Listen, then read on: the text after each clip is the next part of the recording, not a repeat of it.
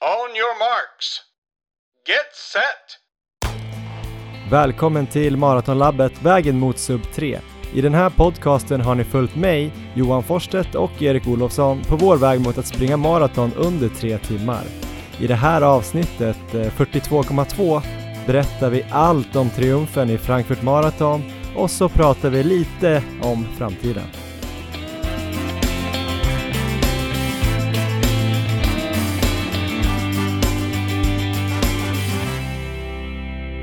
Hej Sub 3 Erik! Tjena Sub 3 Johan!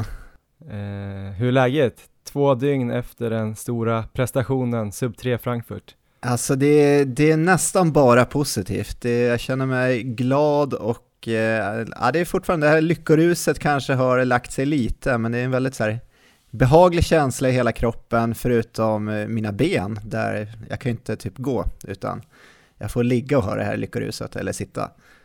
Men, Vart ont då? Eh, vaderna framför allt, men även så här i baksida lår till exempel, så att det är det är väl framförallt trappor, gå ner för är lite jobbigt, eh, eller ja, mm. det går inte att gå ner för det typ. Men, eh, men det är så det ska vara, så att det är inga konstigheter. Hur känns det själv? Ja men det känns eh, ganska bra. Jag är inte så bra på att ta ut mig som du är, så jag sprang väl bara och joggade hela loppet. Men, eh, men jag har lite framsida lår faktiskt. Det kände jag inte alls under loppet, men nu när man går ner för trappor så är det det som är lite problematiskt. Annars har det känts eh, fint. Lite, idag kan jag liksom ana att vaden har sprungit lite grann, men inte mycket mer än så. Ja. Men, äh, men det känns härligt. Ett så här lite lätt eh, lyckorus som du beskrev det, inte så här extrem glädje, men bara en härlig belåtenhet på något sätt. Jag kommer ihåg efter Madrid där när jag persade på halvmaran, då blev jag, då var det bara liksom en dag så mådde jag bra, sen blev jag lite tom. Aha. För då kändes det nog bara som att ja, nu måste jag börja träna för det här målet. Nu känns det ju mer så här att nu kan man vara riktigt nöjd och vad som händer fram till jul spelar ju inte så himla stor roll på något sätt med träningen. Jag kommer ju träna men det, det är inte så att man måste hoppa på något mer. Det är väldigt skönt att slippa börja fundera på om man ska försöka hitta en extra startplats till Valencia eller Ja, du hade en sån eh, tanke i bakhuvudet alltså? Nej, men någon gång när folk började fråga ja. om vi hade någon eh, backup-plan och då sa vi att vi har ingen plan och det har vi inte haft heller. Nej. Men då, någon gång har jag väl kollat hur många veckor det var mellan Frankfurt och Valencia och jag tror det var fem veckor och då kände jag så här, ah, det blir ju väldigt svårt, men om man skulle bli kanske sjuk eller något sånt, då fanns det väl en, eh, kanske en möjlig tanke att åka dit. Men eh, nu blev ju det fullt och då kändes det som, då är det väl bara springa ja. och fixa det här direkt. Och som vi gjorde det. Ja. Vi tänkte ju prata om det ganska snart här eh, och göra en ganska fyllig race report eh, med lärdomar från vårt lopp och beskriva hur, eh, hur det gick till. Sen kommer vi prata kanske lite om året i stort sådär, lite korta lärdomar eller punkter som vi tror var viktiga för att vi skulle klara det här målet. Och sen kommer vi prata lite om framtiden. Dels vad som kommer hända med vår löpning, träning, om vi kommer fortsätta springa och eh, då kanske framförallt vad som kommer hända med podden. Det är många som har uttryckt sin önskan om att den ska fortsätta och eh, vi ska väl prata lite vad vi tänker kring det. Absolut. Typ så tänker vi. Först vill vi nog bara tacka för allt stöd vi har fått de här dagarna och hela året egentligen, men det har ju varit helt överväldigande hur många som följde oss på våra Insta-stories där min sambo Emma var liksom eh, någon magisk, eh, eh, vad ska man säga, vad kallas det? Hon följde det här på ett magiskt bra sätt. Ah. Jag kollade på de där storiesarna efterhand och blev typ eh, nervös fast jag visste att jag skulle klara det. ja, det var samma här. Um, så det var kul alla som har skrivit till oss eller likat och sådär, eller hur? Visst har det känts härligt? Verkligen, vi har ju läst allting och eh, det har varit fantastiskt att känna stödet och eh, för mig så var det det var bara liksom, det blev bara mer och mer positivt. Det var många som också eh, frågade lite om det, inte, om det inte blev någon slags prestationsångest av det. Men ja, eh, som tur var så kände jag inte så, utan jag kände bara att det var, det var riktigt roligt att få springa med det här stödet i ryggen. Så det hjälpte ju otroligt mycket. Mm. De här sista kommentarerna från eh, den här bilden med medaljerna håller vi fortfarande på att eh, svara på. I alla fall jag var inne och kollade lite. Jag såg att du hade skrivit lite grann också, men eh, vi får väl se. När det här släpps på fredag hoppas jag att vi har kommit ikapp. ja. eh, annars så, som du säger, vi har ju läst allt. Men eh, vi kanske ska dra igång då med race-reporten, Erik. Eh, till en början där, vi kan väl snabbt gå igenom förutsättningarna lördag, söndag där. Eh, det enda på lördagen som egentligen inte gick enligt plan, det var väl eh, någon typ av frisering av dig va?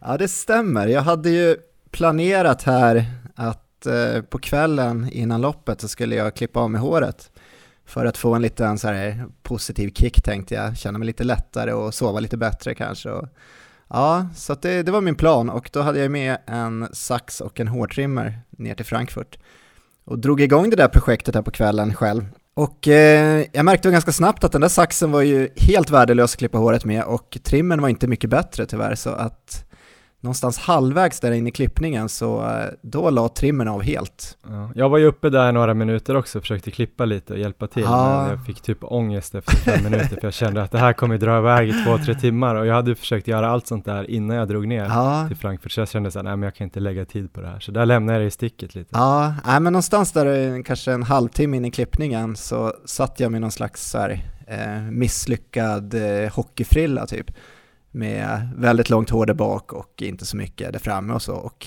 då, då, var, det, då var trimmen död helt enkelt så då, då var det lite så här oro att ja, ja, ska jag se ut så här imorgon? Då mötte jag dig också typ klockan sju på kvällen när jag var på väg och skulle köpa lite bananer och grejer på Supermercadon Ja, som det kanske inte heter i Tyskland men eh, affären i alla fall. Då var du ute så här lite stirrig och letade frisörer i Frankfurt. Jag fattar inte, vart hittade du ens den till slut? Jag hittade där på någon liten bakgata en kvällsöppen barberare. Ehm, Så jag fick sitta där och vänta i kanske en halvtimme först innan jag fick komma upp och eh, då klippte han av mig håret i alla fall så att sen var det, sen var det inga problem utan då, då kunde jag gå tillbaka och ladda. Ja, jag tyckte det var ett lyft i alla fall Erik, frisyren. Jag, jag tyckte du såg hård ut. Ja, Eh, härligt. Så det blev bra till slut. Sen söndagen då, vi kan väl snacka lite snabbt om eh, vad vi gjorde. Vi gick ju upp eh, sju på morgonen. Vi ställde ju tillbaks klockan här då, så vi fick en extra timme. Det var väldigt skönt inför lopp sådär. Så det var inga problem att gå upp tre timmar innan och det var väl lite lätt frukost. Ja. Först var det rödbetsjuice. Jag tog rödbetsjuicen. Ja, Jag hade ju funderat på det där om det skulle göra något med min mage men eh, jag tänkte att det har varit, jag läst så himla många positiva vetenskapsrapporter så att eh, det kändes himla dumt att inte ta det och jag är inte helt säker på att det har sabbat magen förut så jag tog det och sen ner på Frulle träffade en väldigt, väldigt, väldigt överexalterad, peppad Erik Olofsson stämmer. medan jag själv kanske var lite mer inåtbunden och nästan vresig kände jag själv att jag var, men jag vet inte hur du upplevde det. Alltså det var intressant för att jag har inte sett dig sådär tidigare, till exempel i Madrid så var det, du hade ett helt annat lugn skulle jag säga och mer så här ehm, positiv och mer som du brukar vara. Ehm, både Mm. på kvällen och på morgonen så upplevde jag att du var, du höll det lite för dig själv och gärna uppe på rummet, eh, laddade lite själv så där kom ner på frukost men nej, det var intressant och det var kul, jag snackade med Per om det att det var så här, Mm. ja, så här, Johan är riktigt fokuserad nu, jag har inte sett honom så här förut utan det, här, det kändes att du var riktigt laddad.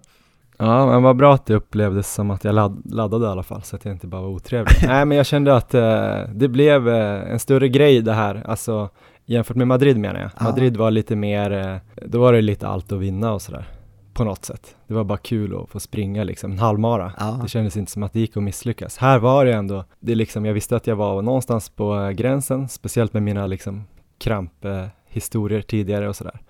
Så jag var väldigt fokuserad, jag kände att jag ville sätta den här Ja. få en riktigt bra slut på det här härliga året. Så jag tror det var det som gjorde mig väldigt fokuserad.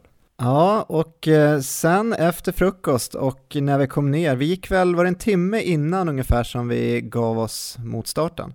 Ja men precis, jag tryckte i mig tre koffeinpiller, ah, 100 milligram styck, så 300 milligram koffein. Eh, och sen gick jag ner, mötte upp er, tog väl en bild.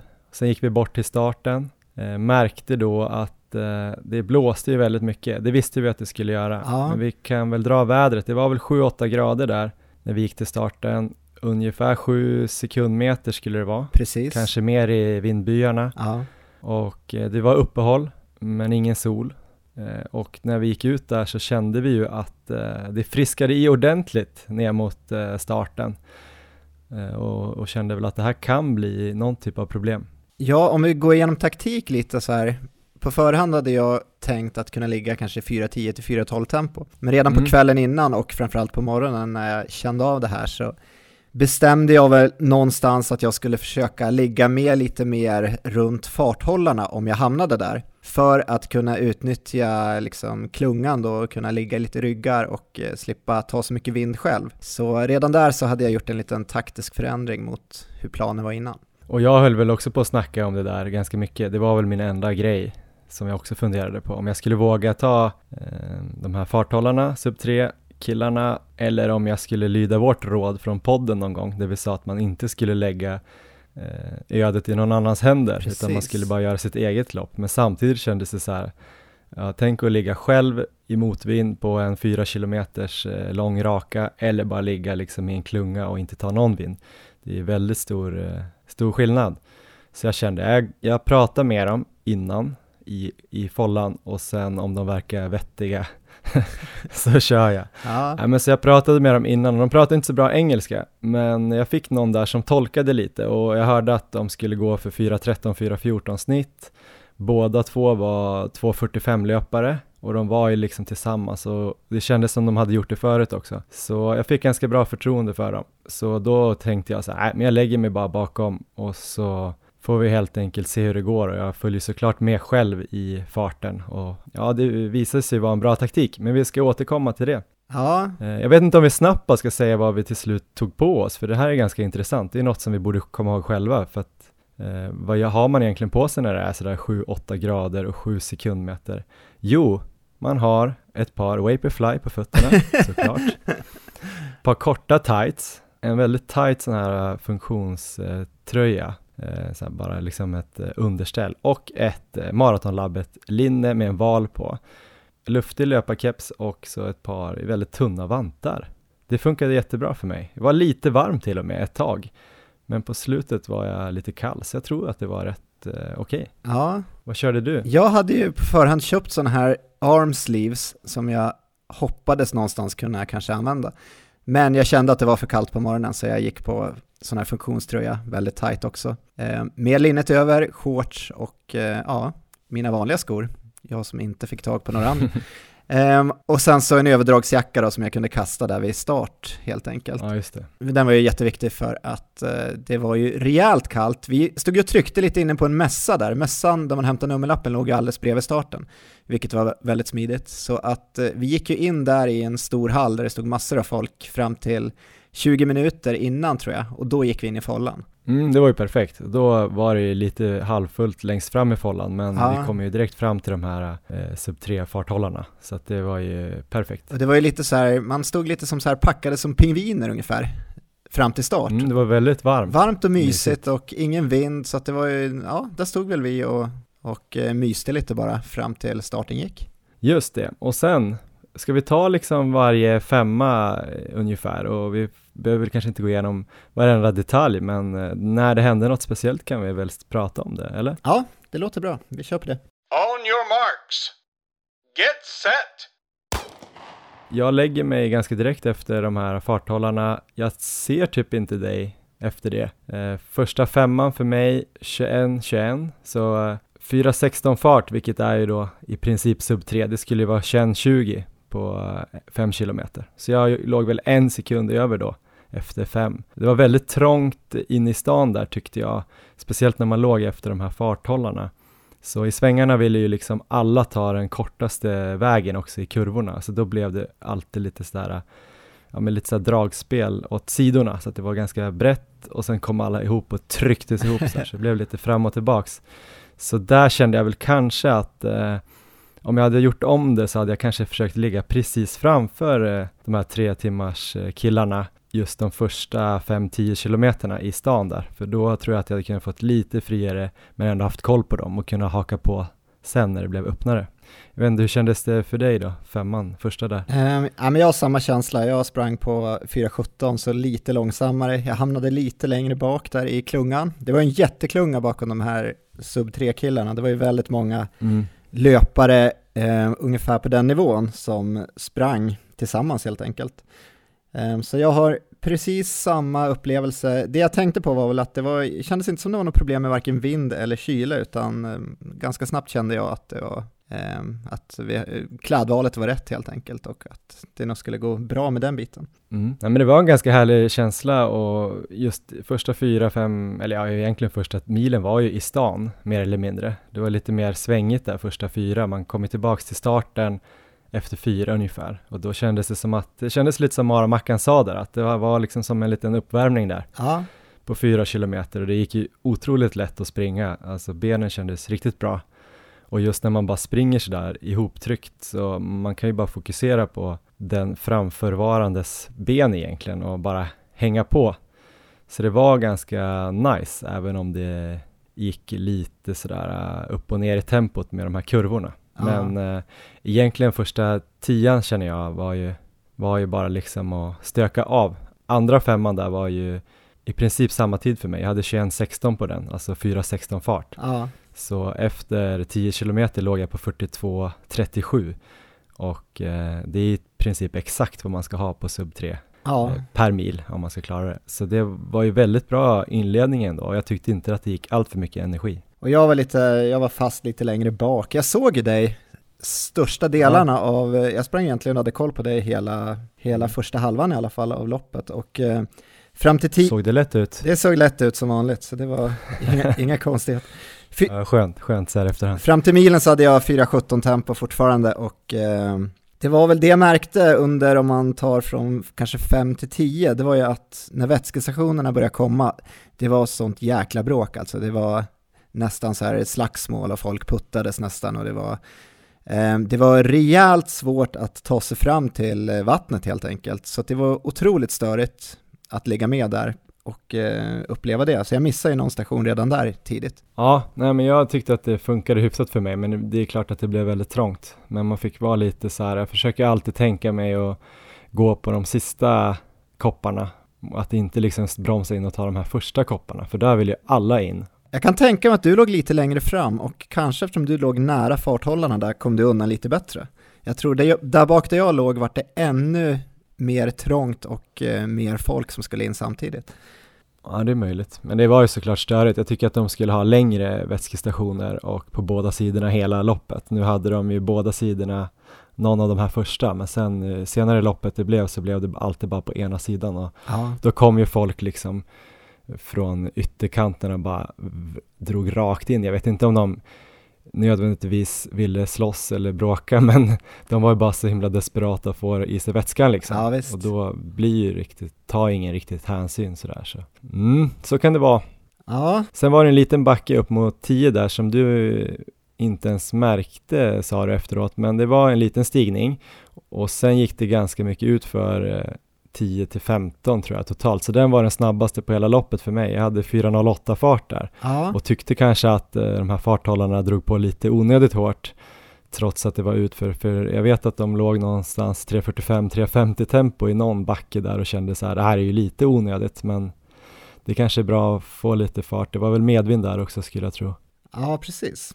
Jag hade hamnat lite långt bak där då, um, så att i det här partiet försökte jag springa ikapp lite samtidigt som de mm. höjde tempot. Så där, det här partiet hade jag 4.06 i snitt på. Um, mm. Så där hamnade jag lite, lite väl snabbt kanske, men det kändes ändå väldigt bra.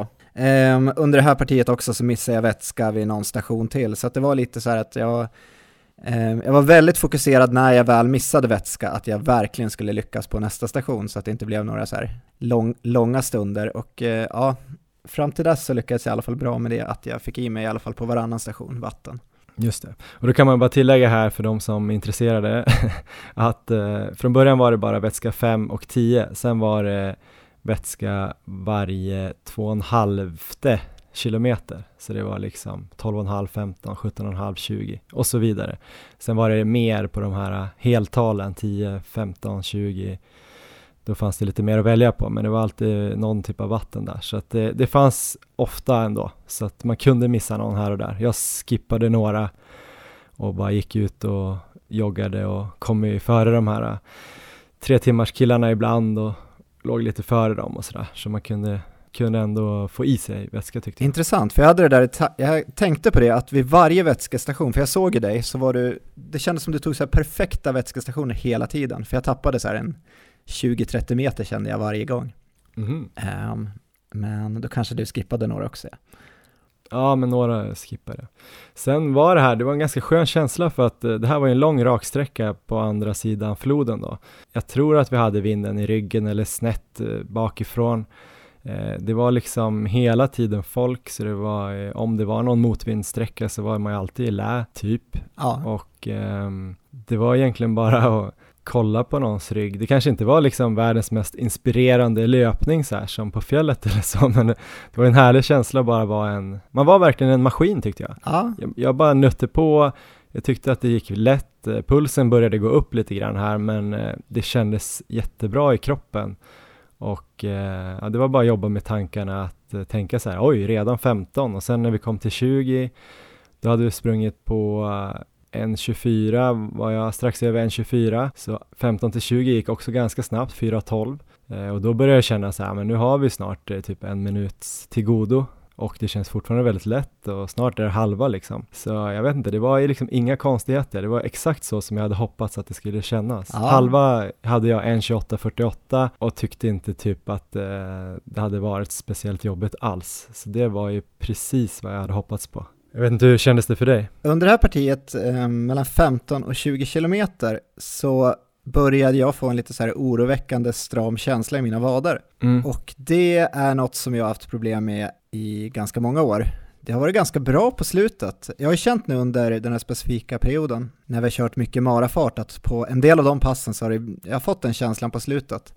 Så jag har suttit och foamrollat mycket eh, vader efter passen och så. Jag har Mm. aldrig egentligen tänkt att det skulle bli ett problem på själva loppet, utan eh, men den känslan kommer där i alla fall, att vaderna känns ganska strama där och det är ändå inte, det är ändå, annars så känns det bra. Vi ligger i ett ganska jämnt tempo, men där börjar jag bli orolig och få lite så här negativa tankar just på det då. Ehm, och jag passerar halvmaran på 1.28.53, så nu ligger jag ju väldigt nära dig. Jag ligger lite snett bak till höger bara. Du ligger bakom farthållaren om jag minns det rätt och jag, ehm, jag ligger med ganska bra där bakom. Jag tror ju att du ligger kanske en minut före mig eller någonting. Ja. Jag såg ju aldrig dig efter starten och jag hade ju trott att du skulle gå 4.12 till 4.10 hade du sagt och sen vet jag inte om jag verkligen hörde att du sa så här, nej men jag går i klungan Ja, eh, innan så jag tror ju fortfarande att du är lite före mig. precis. Så, men jag märker ju det här då när vi ska upp på den här bron där det var den andra backen typ på hela loppet. Vi ska över en bro tillbaks på den, den så kallade rätta sidan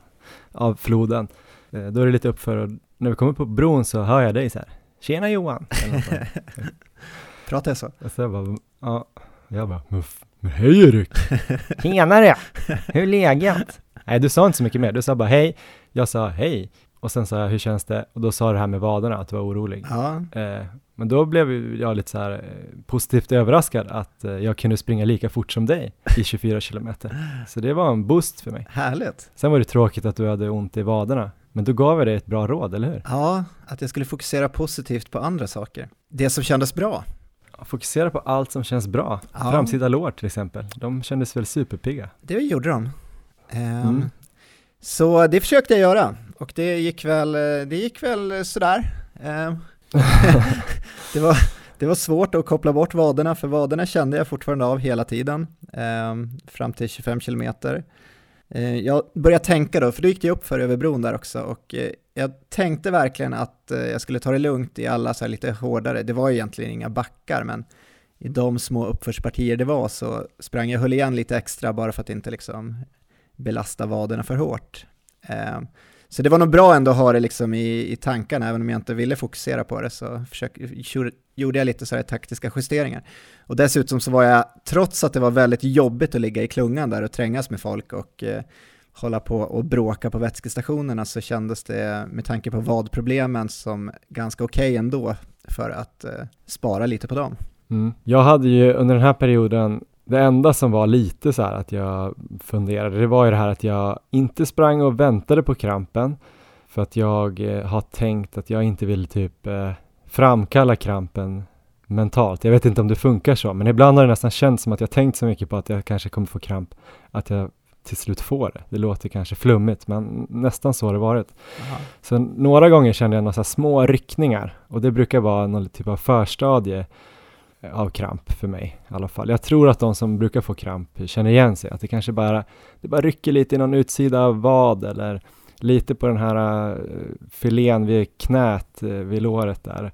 Och så bara känner man och sen några kilometer senare kan det komma liksom. Några gånger kände jag det lite grann och visste inte om det var psykologiskt eller om det verkligen var så. Men då Aha. hittade jag en strategi som jag inte har tränat in, men jag vet inte, jag kollade bara ner på någon som jag sprang bakom, som sprang väldigt snyggt och lätt, lite mer så här glidare, fast så bara kollade jag på deras ben och bara sprang efter. Och liksom, det kändes som att hjärnan nollställdes och Ja. den bara blev så här, fan det här såg ju skitlätt ut, alltså på den personen. Och så bara försvann det. Det låter ju väldigt, väldigt flummigt. Ja, Men så jag var väldigt nöjd eh, när jag kunde komma där till 25, fortfarande ingen, ingen, ingen kramp eller någonting och då höll vi fortfarande farten. Jag tror det var 4.13 på, ja i princip från 20 till 25. Så att det är bra fart fortfarande. ja, Och här kände jag också så här att äh, det känns lätt och det känns ju ganska skönt att ha den här minuten och nu börjar det bli nästan en och en halv minut som vi hade här vid 25. Eh, vid 30 hade vi 1.40. Jag vet inte om det hände inte så mycket här. Jag kände bara den här bra känslan fram till 30 egentligen. ja, det som hände med banan, det var ju mellan 25 och 30 att den vände in och gick mot centrum igen. Och eh, här var jag lite så här osäker på hur det skulle bli med vinden, om vi skulle få motvind nu. Mm. För att det hade känts som vi hade haft lite medvind innan. Så det var en annan tanke då med att ligga kvar i klungan för mig, att jag ville först få en idé om hur mycket vind det var, om man skulle ha någon fördel av att ligga kvar där i klungan. Ehm, så jag tänkte att jag ligger kvar i alla fall och känner hur vinden är och sådär. Eh, fortfarande kände jag av vaderna, men fram till tre mil egentligen så blev det blev inte sämre i alla fall, utan de var strama och kändes hela tiden, men jag kunde springa på ganska obehindrat. Ehm, och eh, för övrigt så kändes det jättebra. Det som hände vid 30 km var att då var det slagsmål igen om vattnet och jag missade den stationen. Så då var jag lite ledsen att jag missade vattnet just där. Vilket händelsefattigt lopp det här var. Vi måste ju, vi har inte tagit i Erik. Vad är det här? Ja, men det hände väl lite nu framåt slutet, sista milen. Just det, Tror jag. nu är det sista milen. Ja. Det är den man börjar snacka om på maraton. Nej men det här var väl eh, helt enligt plan som jag hade hoppats. 30 kilometer, det kändes fortfarande lätt. Men sen hände ändå det som inte fick hända. Och den enda riktiga halvpaniken under loppet infann sig. Precis innan 35 var det en vätskekontroll som jag skulle gå in och ta. Där blev det riktigt trångt. Det var en tjej framför mig som bara tvärnitade för hon skulle prompt ta den absolut första vattenglaset liksom på den här stationen. Så hon typ tvärnitade. Jag var ju nästan tvungen att putta in henne i bordet. Det gjorde jag såklart inte.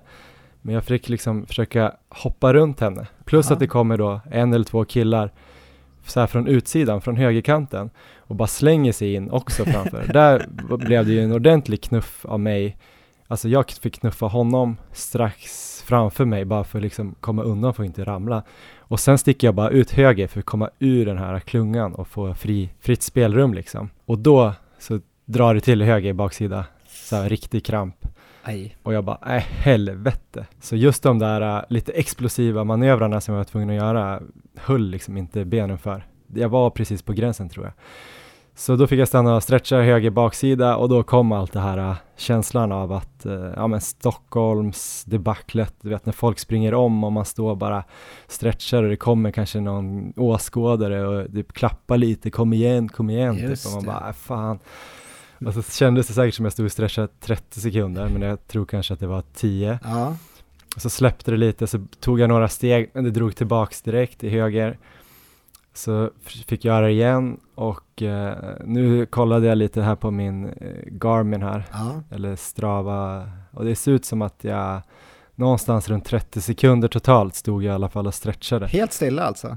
Mm, Okej. De två, två grejerna där. Sen släppte det och eh, jag kunde liksom börja jobba igång lite grann. Men då ändrades hela min strategi. Då var det bara räkna hur mycket tid kan jag lägga på nu? Hur mycket tid har vi sprungit in hittills? Det är sju kilometer kvar. Vad måste jag ligga på för att klara det liksom? Just Och det. då räknade jag ganska snabbt ut att jag, om jag ligger runt 4.25 så kommer det vara lugnt.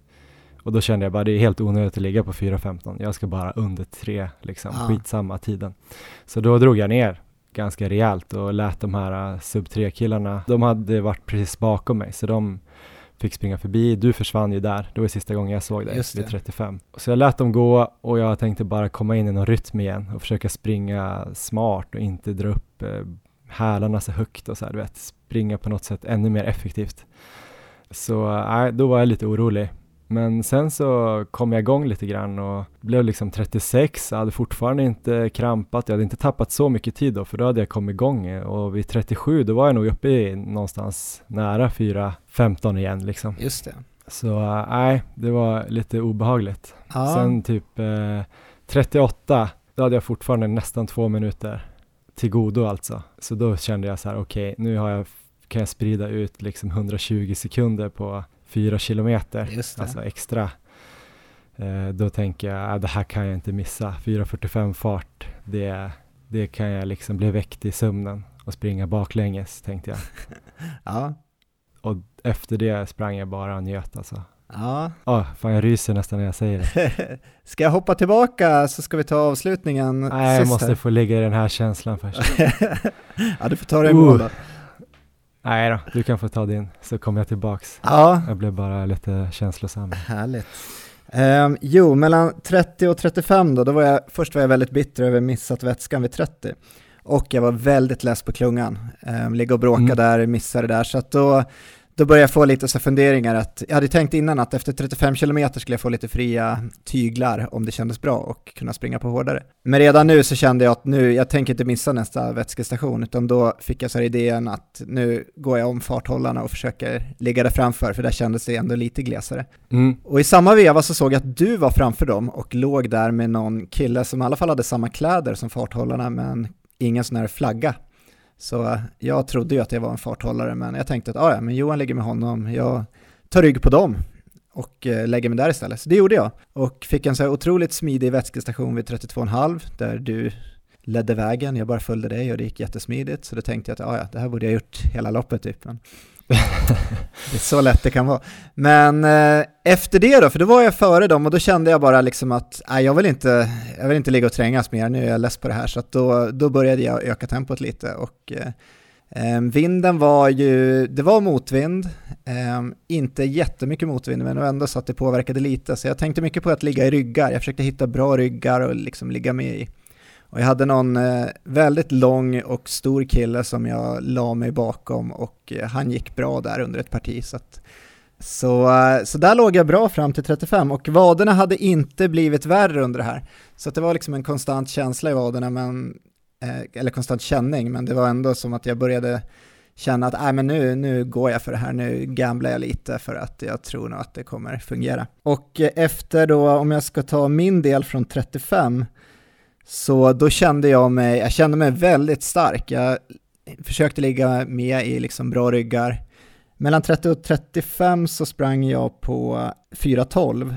Eh, men mellan 35 och 40 så kom jag ner i ungefär 4.06 tempo. Och Mm, framförallt, Grymt. framförallt mellan 37 och 40 så öste jag på rejält. Då kände jag mig jättestark och eh, jag ja, låg i någon rygg ibland och sen gick jag själv ibland och det kändes som att man liksom passerade folk mest hela tiden. Du ville hemskt gärna in i den mörka zonen, känns det som. Ja, faktiskt. Ehm, hur, men eh, är du framme vid 40 nu i din rapport eller ligger du och njuter i något sånt här lyckorus fortfarande vid 38?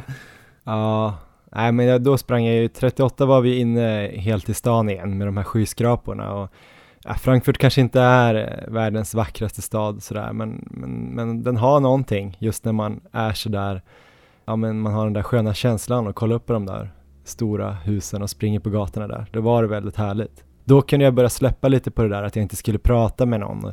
Då sprang jag ju runt, det var ju många som höll på att tappa där.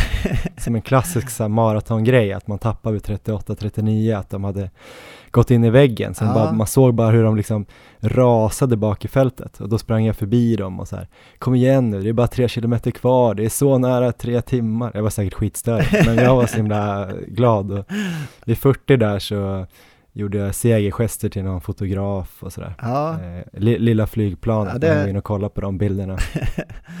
Nej, det var härligt. Nej, men då kände jag ju bara att jag, eh, det här går inte att missa. Vid 40 då hade jag fortfarande de där nästan ja, en och en halv, två minuterna eller någonting. Så då, då kände jag att, nej, det var härligt. Jag tänkte lite så här, jag kanske kan ta 30 sekunder till eller max en minut de här sista fyra kilometerna, för jag var ganska pigg i hjärnan och kroppen, men jag kände att jag gamblade då med krampen och jag behöver inte.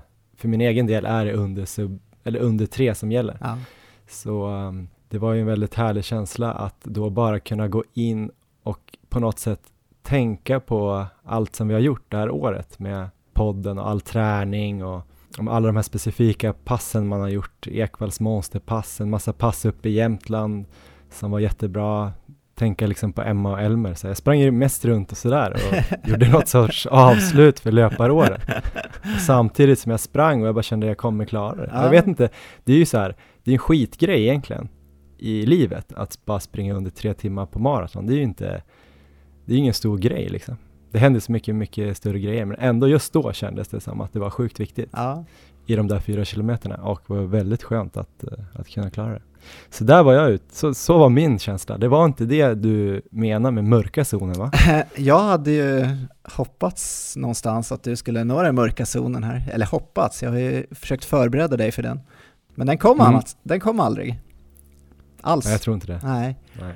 Eh, nej men jag, i det här loppet så hade jag faktiskt lite, inte, inte så extremt som du beskriver det, men jag var inte heller inne riktigt i den mörka zonen.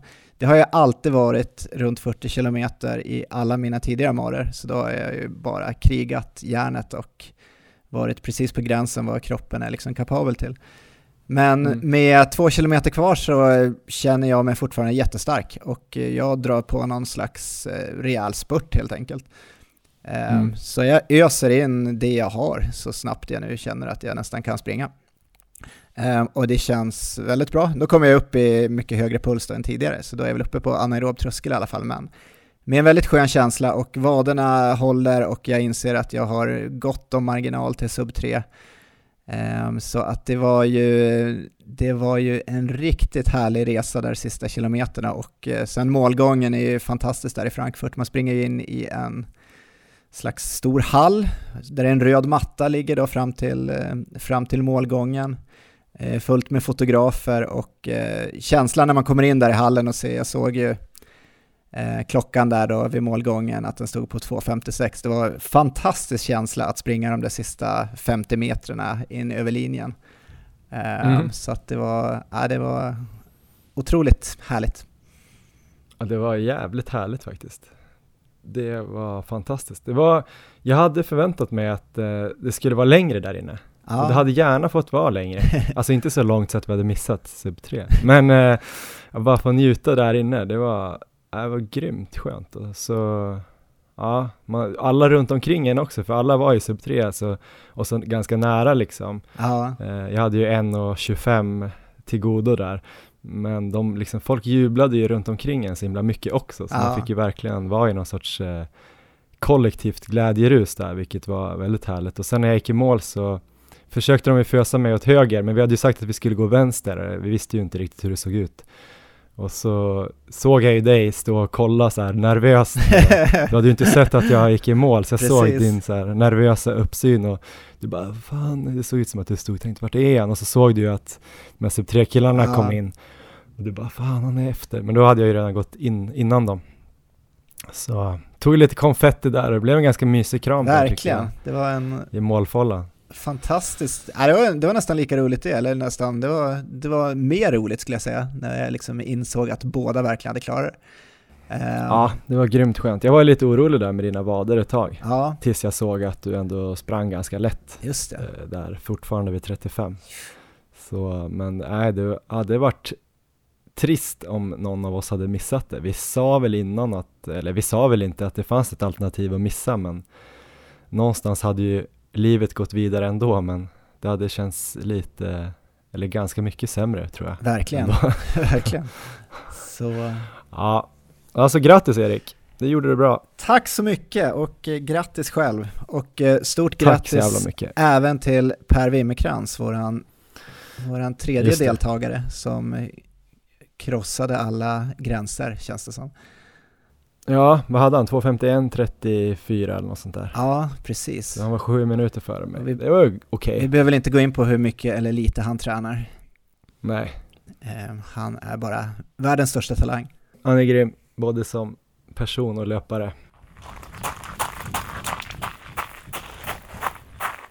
Ja, men jag tänkte sammanfattningsvis då, det här loppet, eh, innan vi går vidare på sammanfattningen över året, så det här loppet känner jag, det jag funderade på mycket innan var ju det här med taktiken.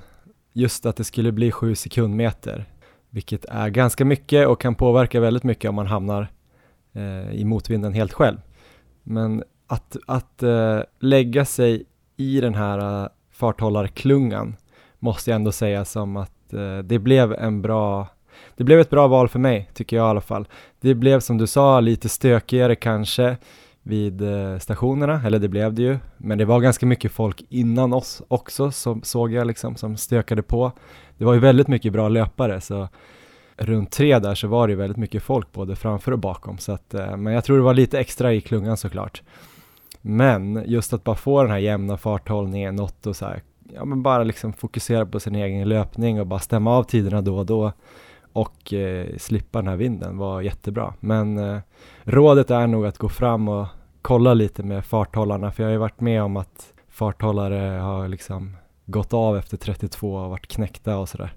Eller springer jättesnabbt i början för att få eh, säkra tiden och sen jättesakta i slutet, eller tvärtom. Farthållarna har ju oftast lite överkapacitet, så om de eh, märker sig, fan vi ligger lite för långt efter, då skulle de kunna spurta som du gjorde sista sju liksom, och bara för att de vill visa att de klarar det. Men har man ingen marginal, då är man ju rökt då. Jag har lite blandade känslor när det gäller farthållarna och taktiken att springa med dem. För mig, för den här dagen, så var det nog, det var nog ganska perfekt just med tanke på vaderna, att jag inte pressade mig för hårt och hamnade i något högre tempo. Så för dagen i slutändan så var det nog ganska perfekt för att springa sub 3. Jag tog inte så mycket risker som jag kanske hade gjort annars. Ehm, vinden, absolut. Jag tyckte inte vinden var någon jättestor faktor i det här loppet som jag kanske hade trott på förhand. Ehm, Kanske för att du låg i klungan? Nej, fast när vinden kom, det kändes mest mellan eh, på vägen tillbaka och då var jag ju inte i klungan längre. Då sökte jag i och för sig andra ryggar också, så att... ehm, ehm, men visst, det, det kan ju ha påverkat lite och jag fick väl en lite lättare resa rent vindmässigt. Men jag tyckte minusen för mig var jättestora. Eh, de här vätskekontrollerna tog otroligt mycket energi. Eh, att missa vätska och att eh, bråka om det och även andra partier där man var tvungen att stanna upp väldigt mycket. Framförallt första milen, det var många gånger jag stod still nästan i kurvorna. Jag låg ju lite längre bak än dig så jag tror jag hade det tuffare där. Så att det kan, man kan ju tänka lite vart man lägger sig också kanske, om det är en sån här jättestor klunga bakom farthållare. Ligger man nära, precis nära farthållarna kanske är lättare som du gjorde och ligger man en 50-40 meter bakom som jag gjorde så kan det vara jättetrångt. Ehm, Så det, det finns plus och minus skulle jag säga och eh, jag vet inte riktigt jag, om jag skulle rekommendera att springa med dem eller inte. Vi kommer inte kunna ge ett, ett definitivt svar, men vi kan inte säga att det var totalt katastrof eller totalt succé. Så kan vi väl säga. Bra, bra Det beror sammanfattning. lite, Ja. på, uh, lite på hur man är som person, hur mycket det blåser och eh, hur bra farthållarna är helt Ja, enkelt. har man väldigt långa armar så man kan få tag i så här kopparna, muggarna lätt så kanske det är bättre. Ja, men energiplanen där då var väl en annan grej som jag hade funderat mycket på och eh, jag kan väl bara säga omöjligt att veta vad rödbetsjuice och koffein eh, gjorde men jag hade noll problem med magen i alla fall. Ja. Sen som sagt, jag vet inte hur många procent eh, bättre jag blev av det men enligt studier ska det ju vara bra så att eh, det var toppen. Så jäkla skönt, inte ens en eh, fis släppte jag på 42,2 kilometer. Så det var riktigt skönt. Eh, Jag hade inte en jätteoffensiv eh, energiplan i övrigt. Jag körde med fem gels som jag tog jag började ta den första vid fem och sen så tog jag en var sju och en halvte kilometer. Så det blev då fem, tolv och en halv, 20, 27 och en halv. Den sköt jag faktiskt upp till 30 för jag kände att jag var lite så här, hade lite för mycket i magen bara, skvalpig liksom. Och sen tog jag sista vid 35. Och så tog jag väl vätska alla gånger jag hade tagit gel för att skölja ner gelen lite extra och sen, eh, ja, vad kan det ha blivit, tre, fyra gånger till. Så inga problem med magen, ingen känsla av att jag höll på att bonka, att jag tog slut på energi, så det var ju toppen. Sen eh, finns det säkert de som skulle tycka att jag hade kunnat gått ännu en eh, extra nivå, kanske en till gel per timme. Men nej, pa passar perfekt för mig den här gången. Hur gick det med UCAN för dig? Eh, det måste jag säga gick ju jättebra. Um, så eh, nu, nu är inte vi sponsrade av YouCan på något sätt, men uh, jag har en väldigt positiv känsla över det här. Det var så otroligt enkelt också. Jag tar alltså en, en sån här shake med två skopor en timme före mm. start. Så det är alltså 90 gram kolhydrater gånger två, så 180 gram får jag i mig. Och det ska alltså släppas ut långsamt under 2-2,5 timme i systemet. Så man får ett jämnt flöde kolhydrater. Och eh, alltså det är ju såklart, det känner man ju inte av att man får. Men jag hade inga dippar eh, under mm. vägen. Jag, det enda jag in, tog in under loppet var alltså vatten på de stationerna där jag fick tag i det. Mm. Eh, vid 35 kilometer då hade det väl gått då, ja, någonstans där det här Yucan då inte kanske ska eh, ge någon effekt längre. Där hade jag bestämt att ta någonting och då högg jag en halv banan. Så det var det enda jag tog under loppet, en halv banan vid 35 kilometer, annars bara vatten. Mm. Och hade ingen dipp överhuvudtaget. Eh, så att eh, för mig så känns det här upplägget som så otroligt bekvämt skönt. Jag har ju haft magproblem förut, jag har ju mått så otroligt dåligt när jag ska ta gels och liknande. Så att, eh, väldigt, väldigt bekvämt. Sen så, det är svårt att säga liksom hur, hur mycket effekt det ger och så. Det är ju det är väldigt svårt att säga, men alltså jag har ju svårt att se att jag ska kunna springa ett maraton i det här tempot på bara vatten och en halv banan utan att ha någon slags dipp. Så någon, någon effekt känns det som det måste ge. Absolut. Sen ska jag säga, kan jag tillägga också att fram till 30 km så springer jag ju eh, på aerob tröskel eller under, så att då bränner jag väl huvudsakligen fett. Eh, kanske om jag eh, skulle ligga på lite hårdare hela vägen, i lite högre puls, mm. så skulle det kanske inte gå lika lätt. Nej, det kommer ju få anledning att prova det framöver kan jag tänka mig. Ja. Men bara om man jämför då, så jag fick ju i mig 115 eh, gram kolhydrater totalt. Det är ju knappt 40 gram per timme, så jag hade ju 20 gram kolhydrater per timme mindre än vad du hade om man nu utgår från att ditt system funkade. Aha. Men summa summarum, bra energiplaner som passade respektive person den här gången i alla fall. Verkligen. En annan grej då som jag tänker att många kanske är intresserade av, det var hur funkade Eriks skor? Nej, mina skor. Eh, ja, de här eh, Nike Vaporfly 4% som jag hade fått tag på, eh, inte sponsrade av Nike heller. De kändes ju väldigt eh, bra sista veckan där. Jag fick lite extra självförtroende på några av mina pass när jag kände att jag kunde jogga 5 km i eh, marafart. Eh, under loppet här tycker jag det är jättesvårt att säga vad det gav, för min puls var inte alls något så här speciellt extra låg eller någonting. Däremot var ju skorna supersköna och eh, ja, jag tror säkert att jag blev på något sätt hjälpt av dem, som man kan bli med nya skor. Sen omöjligt att säga om det var 4% eller 1% eller 0% eller ja. 2% men eh, härlig känsla i alla fall och det räcker ju långt. Så säg 2% då. Ja, de såg otroligt sköna ut. Det var ganska många som eh, hade dem där framme tyckte jag ändå. Oväntat många. Ja. Jag såg dem på många fötter. Verkligen. Ja, men nu har vi nästan kommit eh, till slutet av Race Reporten. Sammanfattningsvis, eh, Erik, eh, Frankfurt Marathon som val av lopp då, så arrangemang, vad, vad, tyckte du där? Eh, mycket bra val och eh, det var ju väldigt skönt med den här närheten. Mässan där man hämtar nummerlapp mm. och sådär ligger precis bredvid start och mål. Eh, vi hade ju ett hotell som låg precis bredvid där också så att det var ju otroligt smidigt. Ja, loppet tycker jag, det var ju, banan är ju otroligt flack och snabb, så vill man göra en bra tid så är ju Frankfurt fantastiskt. Det negativa är ju som vi redan har gått igenom, eh, trängseln, i alla fall där vi låg. Och eh, det skulle kunna vara vätska på båda sidor till exempel på många partier. Eh, det är också lite negativa jag kunde känna när man låg där var att det var lite så här, kändes lite farligt ibland. Man kom till vissa partier så kanske det stod någon så här stolpe som man inte riktigt såg för man låg i klungan och plötsligt höll man på att springa in i någonting. Så det var lite dåligt markerat på det sättet. Eh, det var väl någon som ramlade också tror jag i närheten av oss. Men eh, ska vi gå vidare lite? Det var det, det var det stora loppet liksom.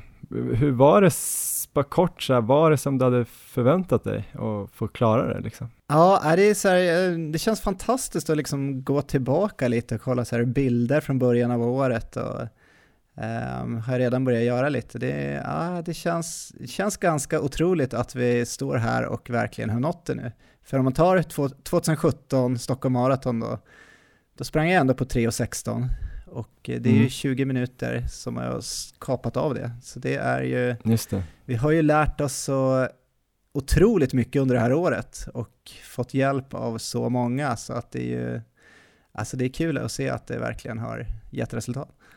Ja, det är häftigt. Uh, ja, slutsatsen, jag är ju en uh, kvarts förbättring av mitt PB från 2015. Då hade jag 3.13.30. Det var lite därför vi intervjuade Camilla Elofsson i första avsnittet uh, i den här podden. Hon hade ju gjort gått just från 3.13 till typ 2.59 för, vad blir det? Förra året va? Ja, precis. så det var jäkligt skönt att få kunna göra exakt det hon gjorde. Kanske till och med en minut bättre. Nej då, men eh, en kvarts PV är fan bra på maraton, eh, speciellt på de där tiderna. Eh, så det är jag nöjd med. PB på halvmaran, 1.22. PB på milen, även om jag är lite besviken på det loppet.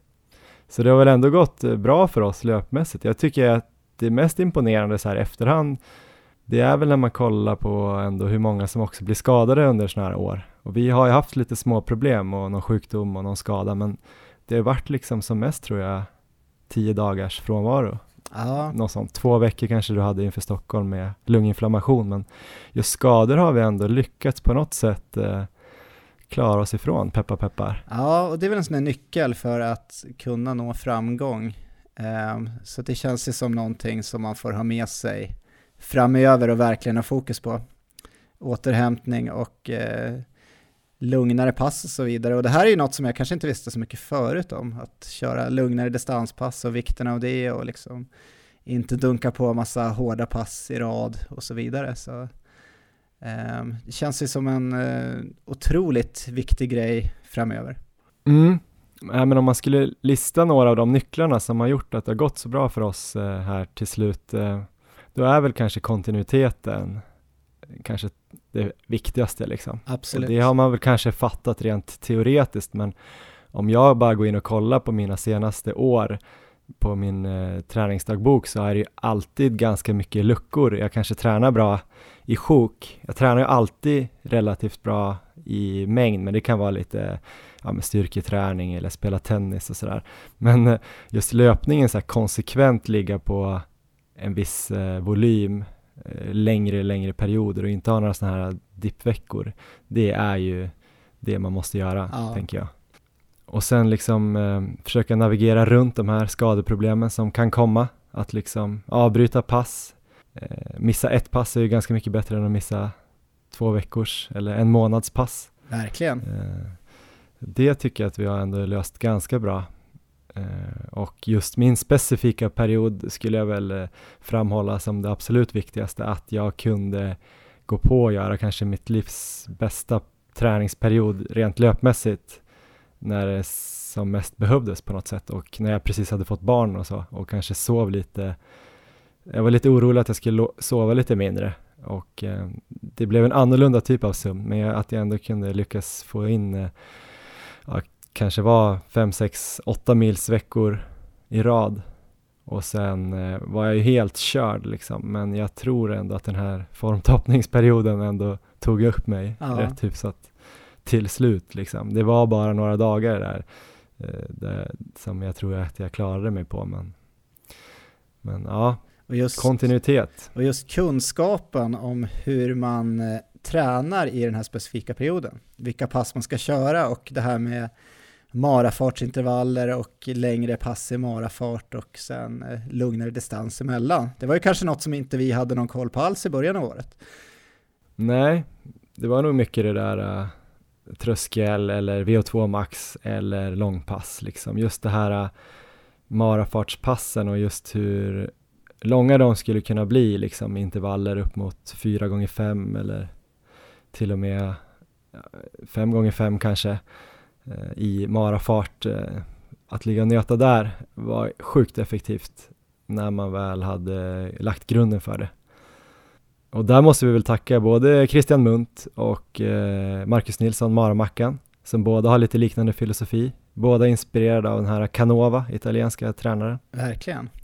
Är det några andra grejer du tänker som har tagit dig till det här fantastiska resultatet och även då inte bara 2.56 på maran utan även då kanske sub 37 med kanske mer smak på milen och även ett fantastiskt intressant eh, test som du gjorde som, som båda gått inför framtiden. Liksom, vad, vad är det som har gjort att du har utvecklats så mycket? Ja, äh, men det är ju, kontinuiteten är ju nyckeln känner jag att jag har ju gått upp väldigt mycket i distans och tränat mycket, mycket mer än vad jag gjort tidigare. Och att kunna göra det under en längre tid eh, är ju otroligt viktigt, så jag tror ju testresultaten kommer ju säkert mycket därifrån.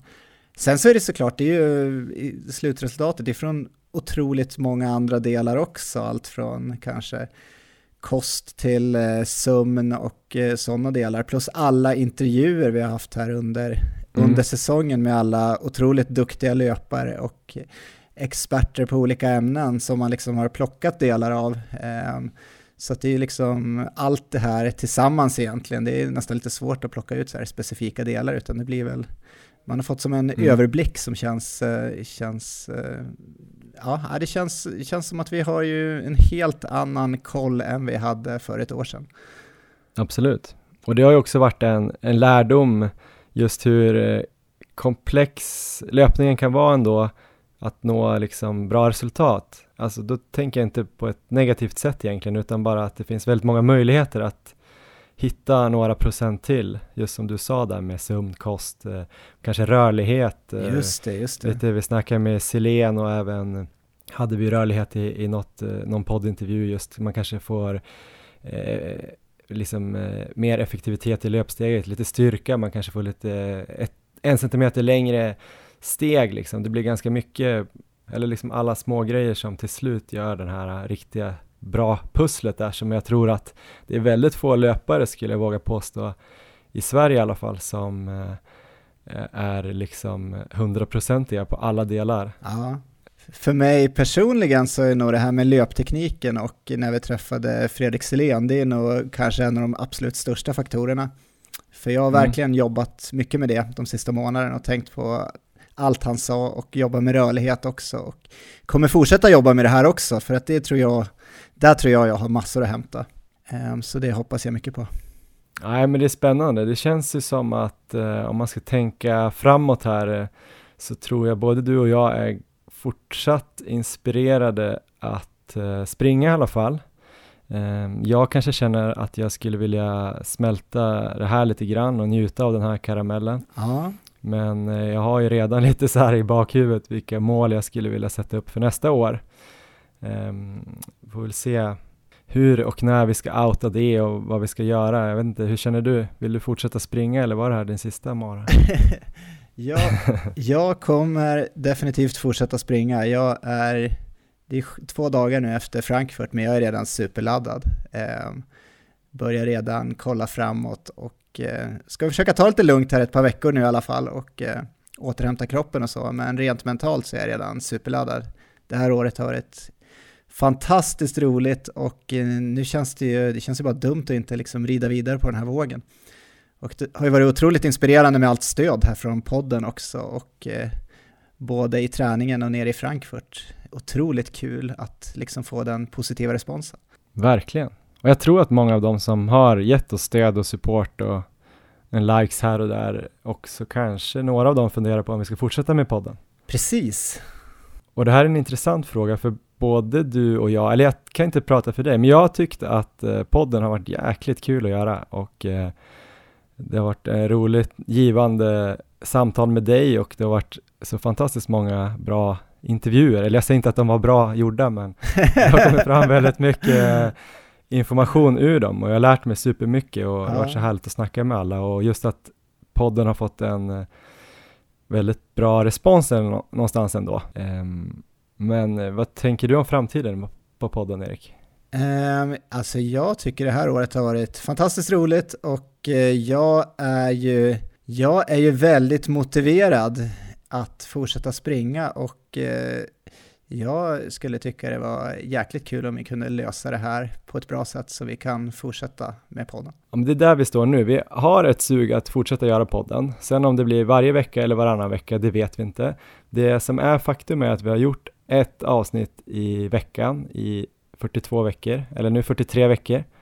Och eh, det tar ju lite tid och det är inte synd om oss för det är skitkul att göra den, men för mig kommer det vara lite svårt att fortsätta lägga ner samma tid Eh, helt gratis, för vi har gjort det här ideellt bara för att det är kul. Eh, och vi har ju fått jättemycket, det är inte helt gratis, vi har ju fått så himla mycket ut av det liksom i form av kontakter och stöd och att det varit roligt.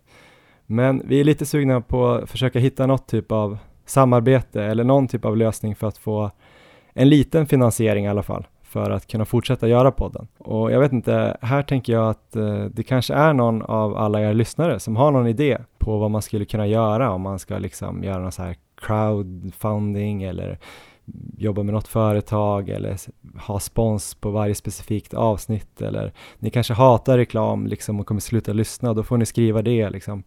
Men eh, hör gärna av er på vår Instagram på Maratonlabbet eller mejla oss eh, på maratonlabbet gmail.com om ni har någon idé eller något förslag på något samarbete så skulle vi bli skitglada för vi har väldigt många tänkbara avsnitt och intervjuer som vi vill göra. Vi vill prata om eh, höghöjdsträning, hur andningen kanske kan spela roll, man kan prata mer om styrka, vad är det mer vi snackat om? Ålder och eh, maratonträning, hur länge kan man fortsätta bli bra? Precis det finns uh, mängder att bara ösa ur känner vi. Vi har så mycket frågor kvar som vi vill ställa till folk. Ja, men gör gärna det. Föreslå hur vi ska kunna fortsätta med det här eh, och lägga ner tiden eh, och, och, samtidigt ha mat på bordet. Men vi vill ju fortsätta löpa helt enkelt. Eh, det kommer bli skitkul i sådana fall om vi kan fortsätta med det. Verkligen. Så Ja, men vi ska jobba på det. Klart är dock att vi kommer ta en liten eh, paus här resten av året. Vi kommer nog eh, springa lite mindre här i november, sen kanske vi kommer båda börja springa lite i december igen, tänker jag. Eh, och det kommer nog bli lite grundträning med styrka och grejer. Vi kommer fortsätta lägga upp lite bilder på Maratonlabbet och på vår Instagram. Just det, på Maratonlabbets Instagram, där vi heter Maratonlabbet, konstigt nog. Och vi kommer konversera med er och sådär där. Så att vi finns kvar och förhoppningsvis återkommer vi någon gång i kanske januari eh, med podden. Det, det är ett oskrivet blad än så länge, men det vore kul med en säsong två. Verkligen. Eh, annars då Erik, vad ska du göra Tänker du, har du någon tanke här liksom framåt eh, 2019? Alltså jag har otroligt mycket tankar redan och jag kommer ju ta det lugnt nu en vecka eller två. Eh, sen är jag jätteladdad att eh, börja träna, att jag har lite mål, lite idéer och eh, jag har ju tränat mer och kanske hårdare än någonsin men jag kommer försöka steppa upp ännu mer till nästa säsong och eh, eh, har stora förhoppningar på 2019. Mm. Och utan att liksom avslöja allt för mycket, för vi har heller inte bestämt någonting, så det kan nog luta åt att Maratonlabbet säsong två, om det blir något sånt, då kommer det nog vara en ganska hård satsning på maraton från en av de här personerna och sen kanske en av de här två personerna som pratar, eh, det kan vara jag, kommer satsa ganska hårt på typ halvmara och, och kanske Lidingöloppet och lite sådär. Men, men, och det kan ju vara kul för lite spridning, för folk eh, tränar väl inför olika lopp tänker vi. Så att det kanske kan vara kul att inte bara ha maraton, men att ändå ha det kvar som någon sorts grundbult såklart. Ni får jättegärna höra av er med feedback också, vad vi borde snacka mer om, vad vi inte borde snacka om och så vidare. Men ehm, Ja, det återstår väl nästan bara. Det känns lite sorgligt som att man nästan inte vill sluta prata. Men någon, någon gång måste det sista avsnittet för året eh, sluta. Ja. Eh, och det kanske är typ nu. Eh, jag vill tacka dig Erik för att du har varit så himla duktig på att göra podcasts fast du aldrig hade gjort det förut. Ja. Eh, och prata sådär. Det var en lång resa ändå på något sätt när du hatade din röst där efter piloten och ja. blev så dålig på alla bilder och så. att du nu sitter här som eh, Maratonlabbets finest med, podcaststjärna. Med, he, med helt okej okay bilder från Frankfurt också. Men detsamma Johan, alltså det här, det här året har ju varit fantastiskt redan från början och eh, att få avsluta det här tillsammans med att springa sub 3 i Frankfurt. Det kunde ju egentligen inte fått något bättre slut på den här säsongen. Till slut bara kanske tacka alla som har lyssnat och skrivit och många som har varit med från dag ett och andra som har hittat eh, podden efter avsnitt 32 och lyssnat igenom alla till eh, innan eh, avsnitt 34 och sådär. Jävligt mäktigt. Verkligen. Och folk som har kommit fram och, och snackat och tackat. Det är sjukt kul. Och alla, alla personer som har varit med under året i podden också. Som har varit med och gästat och gett oss tips och råd. Ja, verkligen. Och just eh, alla löpare som kanske lyssnar på det här nu, ni är ju så jäkla duktiga liksom. Som är ute och springer trots jobb och barn och allt vad det kan vara. Ändå gå upp sex på morgonen eller springer sent på kvällen ute i skogen själva eller med grupper. Och, ja, jävligt imponerande faktiskt. Verkligen. Av så många som springer. Men tänk också på att det ska vara kul, inte bara prestation. Vi är mycket opti här i våran podd, men grunden är ändå glädjen. Sant. Och eh, att vara snälla mot varandra vid vätskestationerna. In, i, inga tacklingar. Nej, nu måste vi fan sluta. Eh, tack för den här säsongen. Vi är maskiner. Snabba, starka maskiner.